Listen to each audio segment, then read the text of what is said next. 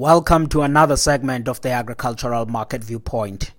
This is a podcast where we reflect on various themes influencing the agricultural economy here at home in South Africa and beyond our borders.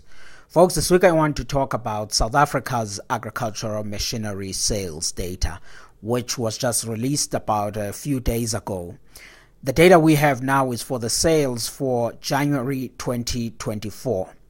So typically, when one looks at the South African agricultural machinery sales data, you would almost use it as a barometer to assess the financial health of the South African agricultural sector and also even the farmers' uh, prospects of thinking about the future of the sector.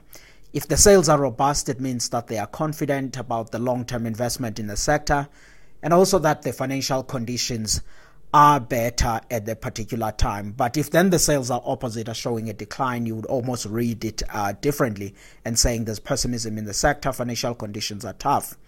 But I do think that the sales for this year should actually be read differently and not be understood in that context where we use the machinery sales as almost a barometer of the health of the sector.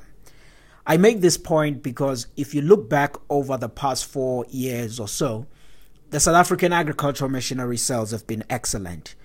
Uh, we've seen farmers spending a lot on tractors, spending a lot on combine harvesters, uh, to the extent that around about 2022, for example, the tractor sales were at the highest levels for the year in 40 years, and the combine harvester that year were at the highest level since around about 1985 uh, when you were aggregating all of the sales for 2022 the highest level was 1985 that we, we had seen before that.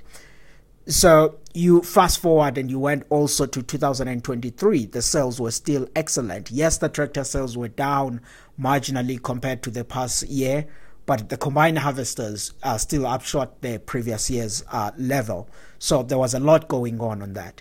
And this was not also a base effect story when you were looking specifically on the 2022 sales. Because in 2021, the tractor sales were still excellent, higher than the previous year. 2020 was also a decent year. So it's not that we were trying to catch up after some slump that had happened in the machinery sales, but farmers were just buying and buying uh, and making sure that they have all of the latest technology they need for the sector. Then a question could be what was it that was making the farmers to spend so much buying the machinery over the past three or four years? And that lies to the gist of how the grains and the oilseeds industry had performed. As we went into COVID and there were supply chain issues, uh, many countries also closing their borders, worried about the supplies domestically. We saw that the grain and the oilseeds prices globally increased. And there were a couple of factors behind that. Uh, we had discussed them in this podcast. Some is China buying a lot of grain thus pushing up global grain prices and oilseed prices. It was the drought in South America, which also added up upside pressure on, on, on prices. We fast forward, we get into the Russia Ukraine war, which also added um, increases in the prices. And all of that is happening while we were in what we call the La Nina weather phenomenon, which in the case of South Africa meant that we got good rainfall, and we were able to get a better harvest. Now, farmers faced, for once in a long time, a period where grain prices, oilseed prices were higher, and they also had a large domestic harvest. And that, I think, is what benefited them. And of course, a case can be made to say, no, the fertilizer prices were also high, fuel prices were also high, which is all true. But I think on a net net basis, financial conditions were still better over the past few years, specifically good for people that are in grains and the oil seeds prices eh, and the oil seeds uh, production. And because of those higher prices, and this is what we saw really supporting uh, the, the the subsector of agriculture and supporting also in turn the machinery sales. Now you fast forward to this year, you ask yourself to say, okay, what's going to happen then? We now have the January sales data and it shows a sharp contraction. For example, the tractor sales are down 26% in January compared to January 2023, with around about 353 units. The combined harvester sales are also down 50% compared to January 2023 with only 8 units sold. Now, a question can be asked to say, okay, does this signal that there is something bad happening in agriculture? Did the farmers plant less this year? What is happening? And the answer to that is no. Because if you look at the 2023 24 summer crop area planting in South Africa, it's fairly decent. It's around about 4.4 million hectares. In fact, 0.4% up from the previous year, which means that there's more activity on the ground now compared last year. But again, it goes back to the fact that spending by the South African farmers had already occurred in the past few years. So the rate of replacement on tractors is expected to, in any way, be slightly lower this year compared to last year. And you can ask the question and say, okay, but is this the area that has increased for particular crops, maybe, which is why it's leading to this thing that we are starting to see on a one month data?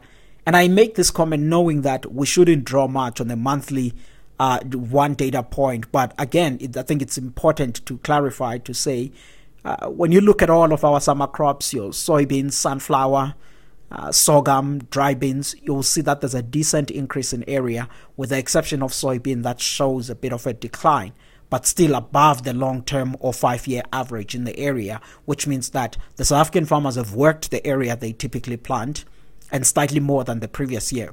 So the decline in the sale is not the function of some pessimism about the planting for the 2023-24 season. And now then one can ask the question to say, but what are the crop conditions like? And the crop conditions are excellent. Other people probably listened to some of the previous segment of this podcast where I've talked about the agricultural conditions in general in South Africa. I've recently, for example, last week been in Edenville, Free State, and I deliberately did not drive from Pretoria using the main highway. I used the back roads cutting to Sasolburg and all the way down so that one can get a better view of the crop driving across rates and all of these areas of the Free State. And the crop looked really excellent.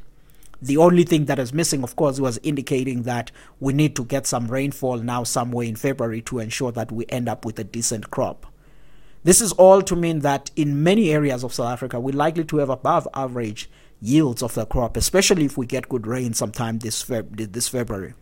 Which means then that this is not the issue of an indication about what the agricultural season is about, but more of the factor of the story that I've recently ex- I've just explained now about what the past few years' behavior in the sales was looking like.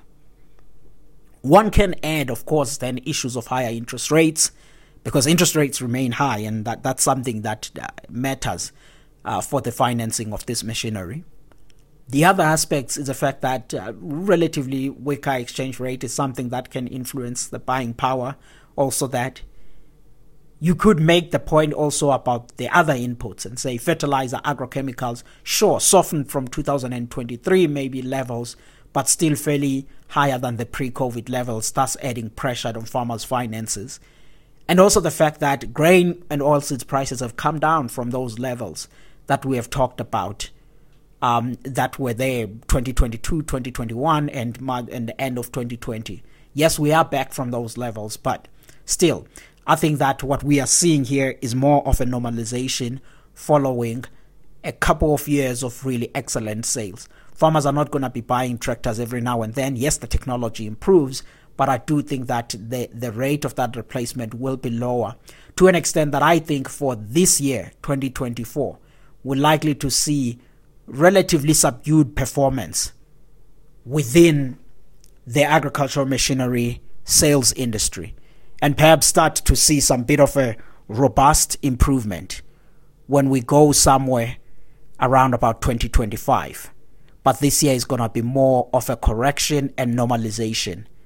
But I think the essential point I wanted to make on this segment is that when people hear or read about the agricultural tra- uh, tractor sales and combine harvester sales, they should not read it in the typical way at which we would see it as an indicator of the health of the South African agricultural industry, but rather see them for what they are, driven by unique events this time around. And I think that's how we should be observing, describing, and viewing this current data. I don't know what February will be exactly and the decline, how sharp it will be or maybe will surprise on the upside. But I think for the general year, that's 2024, the sales will probably be weak. And I will keep recording something after each of the data points to just explain or share the observation of how we are seeing that data.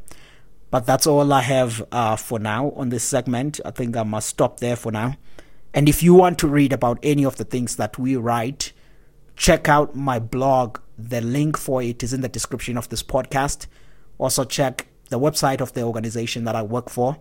That's the Agricultural Business Chamber of South Africa, www.agbiz.co.za. My name is Wandile Sihlobo. I'm an agricultural economist based in Pretoria. And uh, send us some comments about what you think. And thanks for listening.